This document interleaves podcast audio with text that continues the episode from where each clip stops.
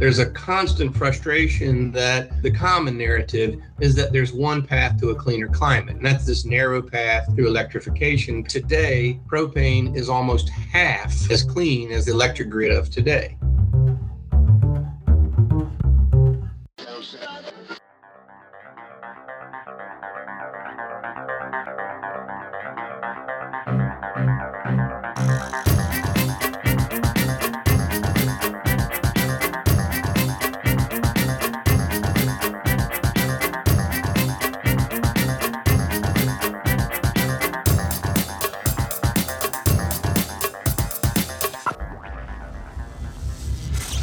This is Energy Cast, and I'm Jay Downhauer. Today we are talking about propane, the fuel that could have a much bigger role than our backyard cookout. My guest represents the propane industry and says we could have greater reliability, cost savings, and environmental benefits if we use more of it. So let's start with what propane is. Commonly referred to as liquefied petroleum gas, propane is stored as a liquid but vaporizes at room temperature. Environmentally, it has a global warming potential of 3 compared to methane and natural gas, which is 27. Propane has been historically produced from crude oil refining, but by 2011, more than half of the propane in the United States was produced from natural gas. The US produces and consumes more propane than any other country. Still, my guest gives examples examples where other countries rely more heavily on the fuel for transportation, for instance. And that brings us to the big questions. What's new with propane? Will we see more fleets make the switch? Will propane power more fuel cells? And what about renewable propane? Is there a cost effective and sustainable solution for making propane similar to biodiesel or landfill gas? My guest shares that and much more, fulfilling propane's promise.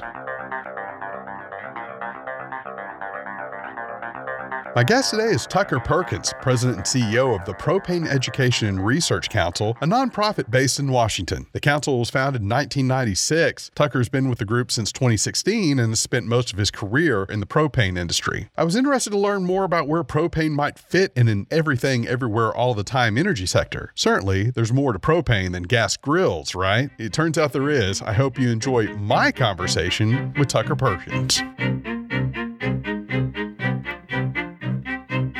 Here with Tucker Perkins, President CEO of the Propane Education and Research Council. And Tucker, first question why propane? You know, that's a story that a lot of people ask. When you need energy, you're beyond the natural gas mains. You need reliable energy. You need clean energy. 50 million people in America turn to propane today for their gas grills, but almost a million farmers turn to propane. And it's been the fuel of choice for a lot of material handling. There are just so many places that propane is used primarily beyond the gas main. But as we look to have some of these transportation options in deep urban areas like ports and transportation hubs. And so when they do go head to head, how does propane compare with gasoline or natural gas? Is it more energy efficient? What are some of the benefits if you do have propane and you have gasoline and you have natural gas, right? Well, I might want to at least start with propane against diesel fuel. We think about transportation, at least. We think about the two primary fuels, either gasoline or diesel for the medium duty world. And we don't really particularly play in the gasoline space for passenger cars. We do from time to time work with fleets that are high mileage and perhaps high idle, fleets like police fleets, some rescue, taxis, limos. Our aim is mainly in medium duty fleets where diesel is used. And anywhere where diesel is being used today, whether it's to power a vehicle, to power a generator, to power electricity device in your home, propane is quite a bit cleaner, cleaner to store, cleaner to use, cleaner to dispose of, much cleaner in the emissions profile. Propane is generally cleaner than diesel and gasoline when used, when burned, certainly when stored. We don't contaminate soil, groundwater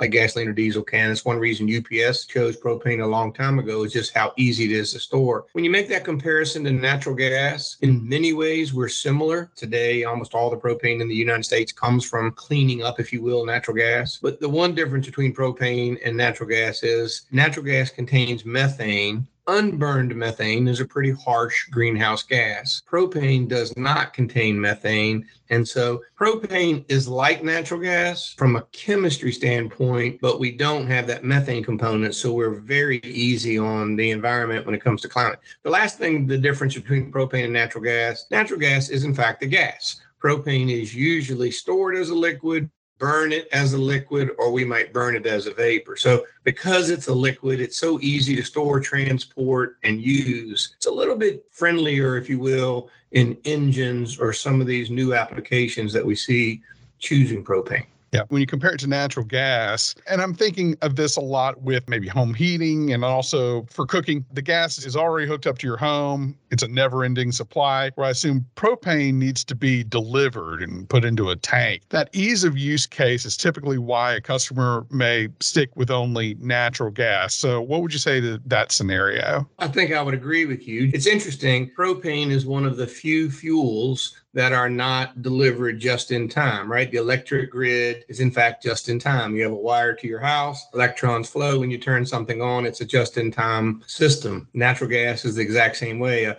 vast labyrinth of pipes across this country delivering natural gas to your home is a just in time delivery system. And most people will choose natural gas if it's available to them because the pipe is easy, it's very efficient. Natural gas is usually quite inexpensive compared to a basket of other fuels. Propane is, in fact, stored in tanks, perhaps above ground, perhaps underground. But as we start talking now about moving to a richer electrical society, we think about stored energy. One of the unique things for me with propane is to begin to plant that image of stored energy in your propane tank. It's one of the few stored energy systems. And so if you are worried about an ice storm, you can have enough fuel to last through the ice storm. But yet you're correct. We store it in tanks. You're right. There is always a tank stored. It's delivered on a regular basis. Some industries perhaps get a delivery every day. Some customers may not get a delivery but once a year. It just depends on your individual situation about how you get a delivery. You mentioned that most propane is now a derivative of natural gas. I think in the past it was mainly from oil refining, was it not? It has been an interesting transformation. When I started in this business 30 years ago, as you said, most of the propane came from processing crude oil. And a lot of that crude oil was actually imported, whether it was imported from around the world or Canada.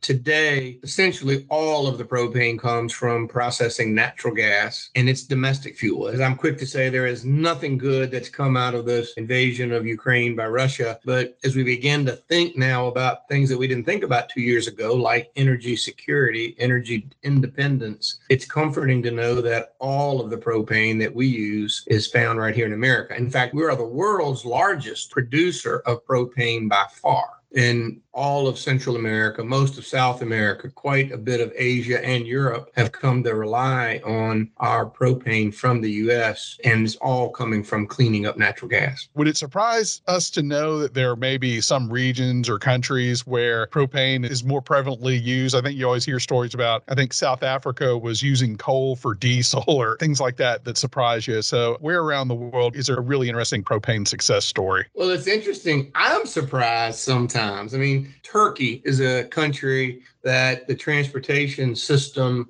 is heavily relying on propane. Poland and that part of Europe, propane is a standard fuel in transportation for taxis and, and even Japan. I mean, the taxi cab that was the official taxi cab for the Olympics was a propane hybrid taxi produced by Toyota. You think about parts of the world they are heavily reliant on propane. I see things going on in the country of Chile, powering the fishing fleet. In our fishing fleet, primarily gasoline or diesel, their fishing fleet is primarily propane. You mentioned Africa, and I would say it is a project of my friends around the world to try to move Africa from burning wood, charcoal, animal dung to burning low carbon fuels like propane. And it is the transformation for health and women's equity. It's amazing amazing. These ladies spend their entire day foraging for fuel, tending fires, and as we migrate them to a propane cook stove, first off, something on the order of 2 million lives are at risk annually from indoor air pollution, we begin to make a significant dent in that story. And that's a real positive event. We also empower these women to become so much stronger in their community because they're no longer foraging for food, fuel, or fire. Now, cooking a meal takes 30 minutes in the morning and 30 minutes at night. Yeah, you look around the world, America uses more propane, but almost every country in the world has a strong reliance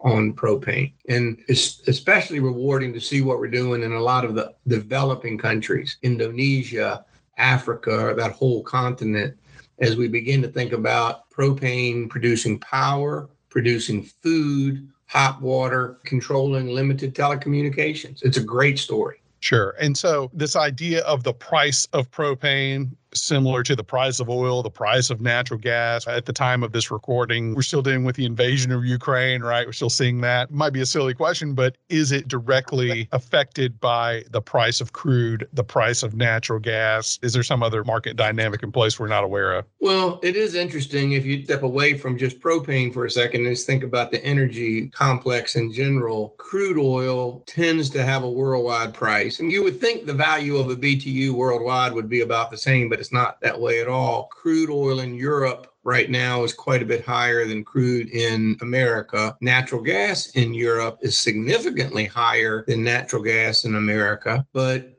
propane tends to follow the price of gasoline, albeit at a much lower point. I kind of look at the prices over the last 50, 60 years, and with no exceptions, propane has always been cheaper than gasoline or diesel, and the spikes are not nearly as severe, right? You think about the Arab oil embargoes, you think about the different price shocks we've had to gasoline over the last decades. You don't really see that with propane, particularly as we have so much supply in the US. It does tend tend to follow directionally with gasoline or diesel fuel, but nowhere near the spikes. In fact, I don't usually talk about price, but it's been really interesting to see a lot of the fleets. We have a lot of school bus fleets in every state, something over a thousand fleets using propane for school transportation. And over the last two months, I've seen 20 or 30 of them talk about how thankful they are that they're using propane because their prices are well under, I'll just use the number I've seen a couple times, $2 a gallon, while their diesel fleets could be 4 or $5 a gallon. So always cheaper than, but generally directionally with gasoline.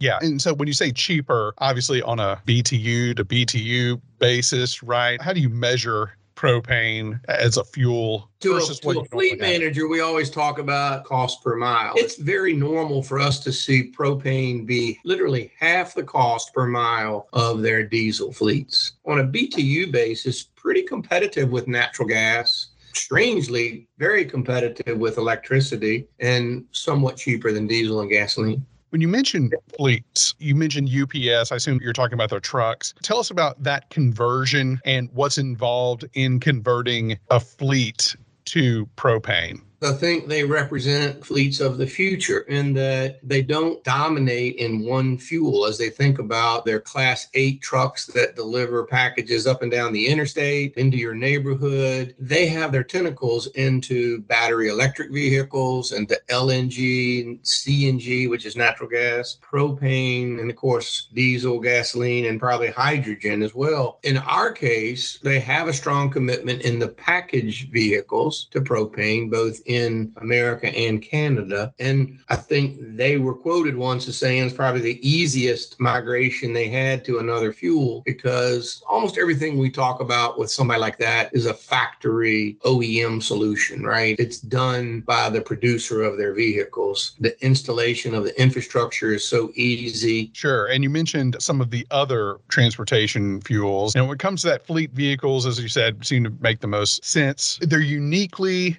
suited to adopt these new technologies because they're fleet vehicles. It's a little bit more predictable, right? We don't really advocate for passenger transportation because I laugh. My mother asked me once about what should she drive, and I'm like, you drive 3,000 miles a year. So whether you choose to drive a Hummer or a Tesla, you're really not going to make much of a difference to the environment. A, a commercial vehicle can easily drive 100,000 miles a year, can easily be on with the engine either going down the highway or idling 16 hours a day. And that's where, if we really begin to think about making a positive impact on the environment, then moving away from some of the more harmful fuels like gasoline or diesel to some of the more beneficial fuels like propane, that's a positive step for the environment. It's also a really positive step. And I love to talk about UPS because we think about the cost of package delivery. We all want our packages to be delivered today. We want a reliable fuel and we want it to be as cheap as possible. And that's where we really see that propane begins to make a strong argument because the cost per mile to the fleet owner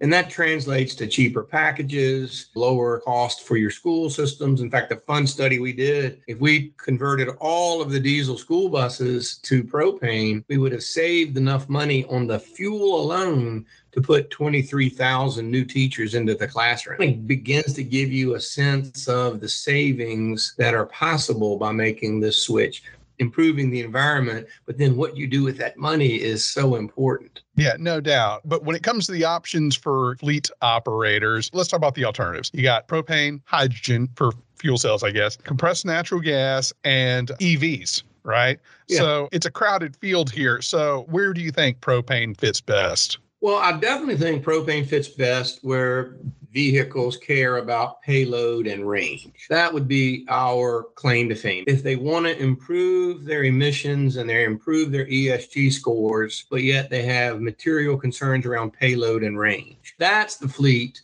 that we want to have think about migrating from diesel gasoline to propane. Good examples of that would be school buses, right? Big payload, range, paratransit, those vehicles that you see in your neighborhood that perhaps are taking people to and from the doctor, to and from nursing homes. And that's a heavily subsidized piece. We've had tremendous adoption in paratransit choosing propane because they have real concerns about range. Today they drove 100 miles, tomorrow they may drive 300 miles. They have to have uptime, and the cost of service is critical because it's generally subsidized by the community. That's the fleet we're looking for payload and range but then a strong commitment to care about the lowest operating cost and their environmental footprint. Yeah, looking toward the future, Tucker, we've been hearing a lot about ways to make renewable natural gas, things like biodiesel from biowaste, green hydrogen from renewable energy is another example, other than natural gas and crude oil, right? Is there a way to make a green propane?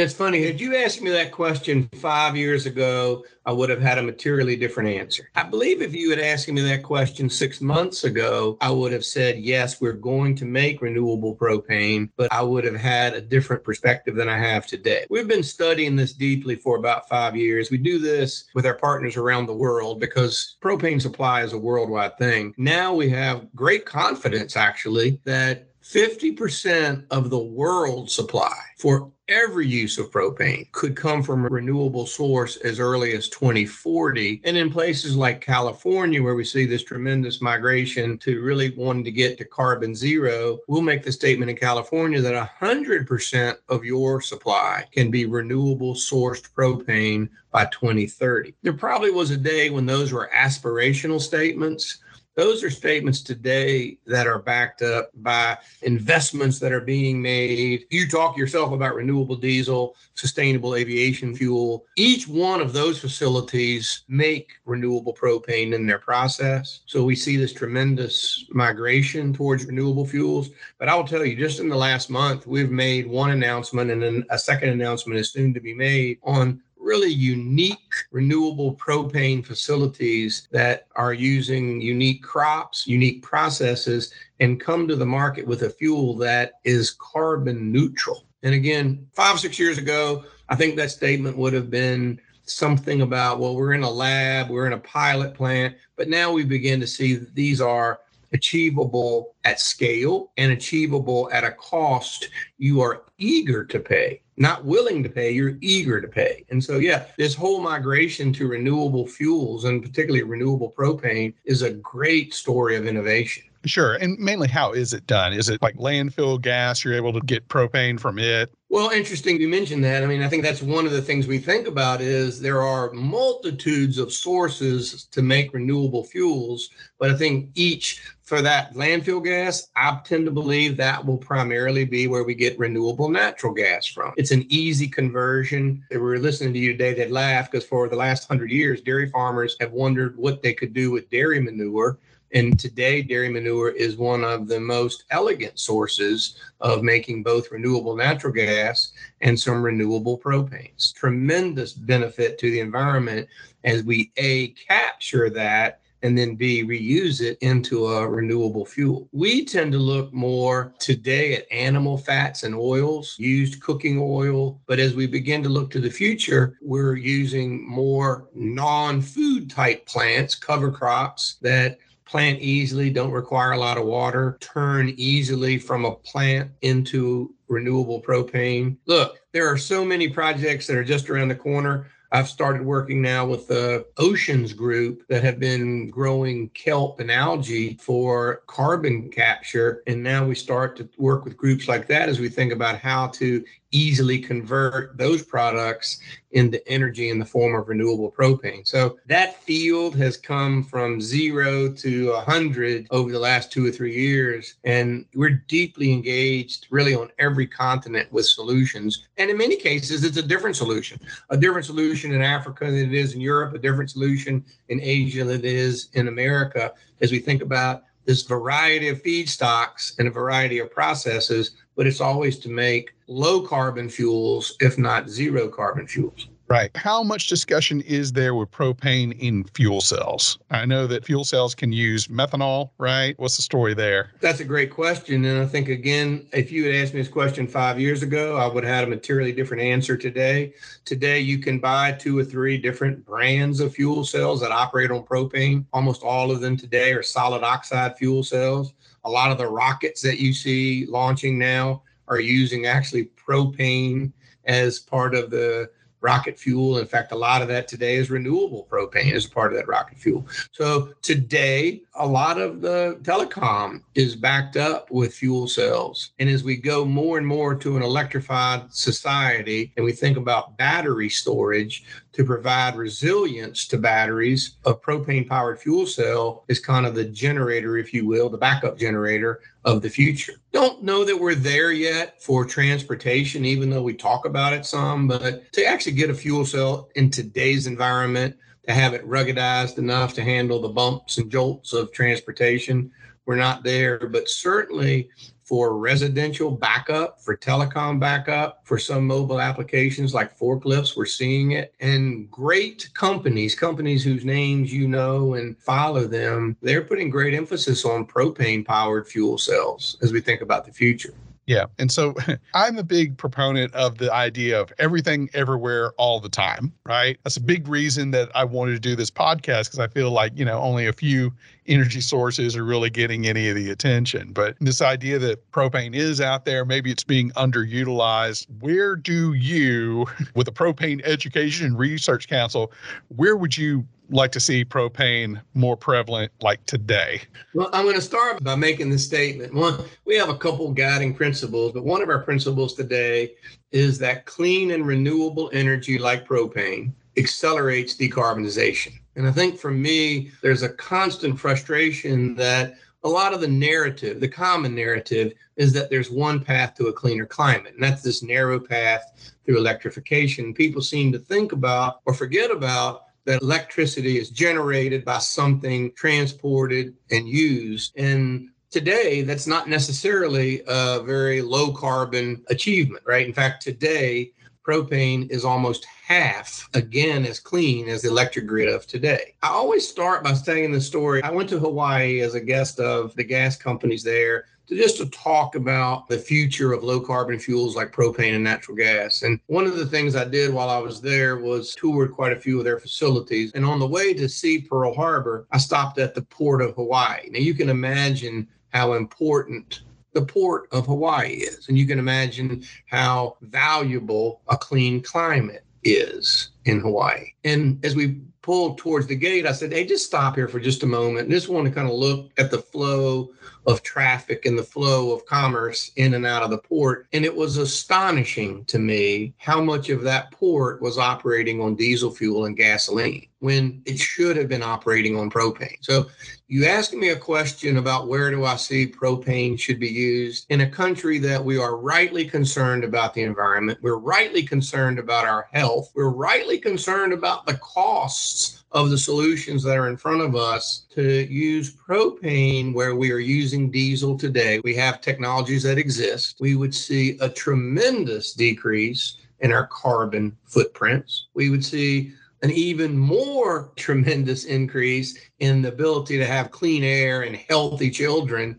as we cut particulate matter and NOx emissions. And we would see that our costs decreased. So for me, it's about continuing to see propane used in these transportation options where we use diesel to get it away from backup generators that are currently on diesel, and then to continue to directly use it in the places that we use it where it's so efficient on the farm for drying grain, in your home for heating water and cooking and heating your house when it's cold. Those are the places that immediately come to mind that even skip ahead 20 or 30 years and think about technology as it will evolve.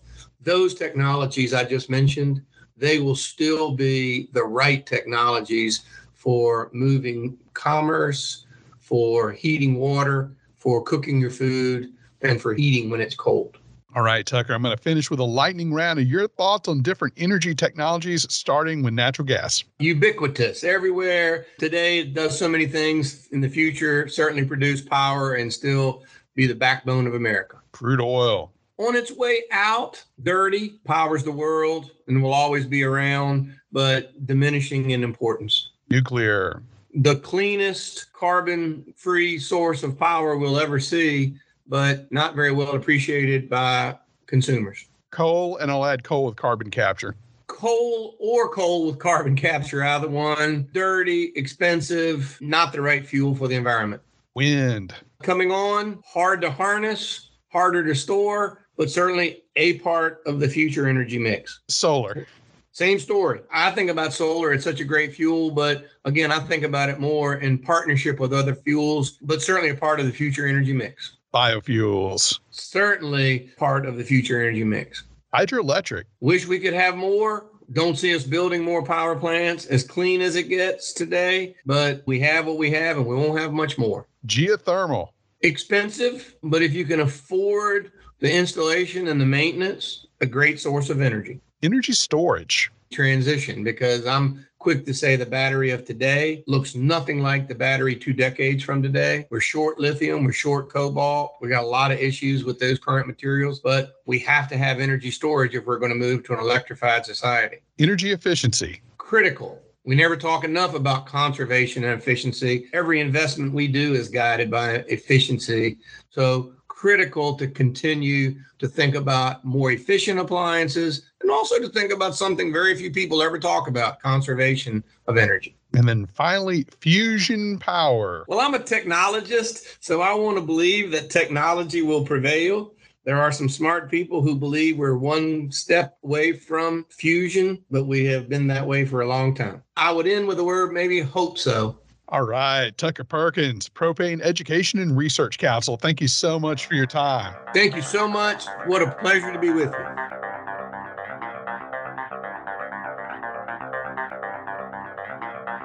That was Tucker Perkins, President and CEO of the Propane Education and Research Council, a nonprofit based in Washington, D.C. You heard Tucker mention Turkey as a country particularly dependent on propane. And to prove it, I went to Turkey. Just kidding. My wife Ashley and I went to Turkey for our annual anniversary trip. And sure enough, propane was on the board at most gas stations. And as Tucker promised, it was about half of what gasoline and diesel costs. I want to thank Tucker for his time as well as Blanca Piera at Legendary Podcast Podcast for setting this up. You can find plenty of pictures for this episode at energy-cast.com as well as on Instagram and Parler at Host Energy and Twitter at Host Energy Cast. All guests are sent the raw and completed audio the week of release. So far, no complaints. Be sure to leave us a positive review on iTunes. That gets the word out. Music was produced by Sean Stroop at Stroop Loops. That wraps up episode 141. Be sure to join us next week when we see how Canada is codifying carbon capture. Until then, I'm Jay Downhauer. We'll see you next time.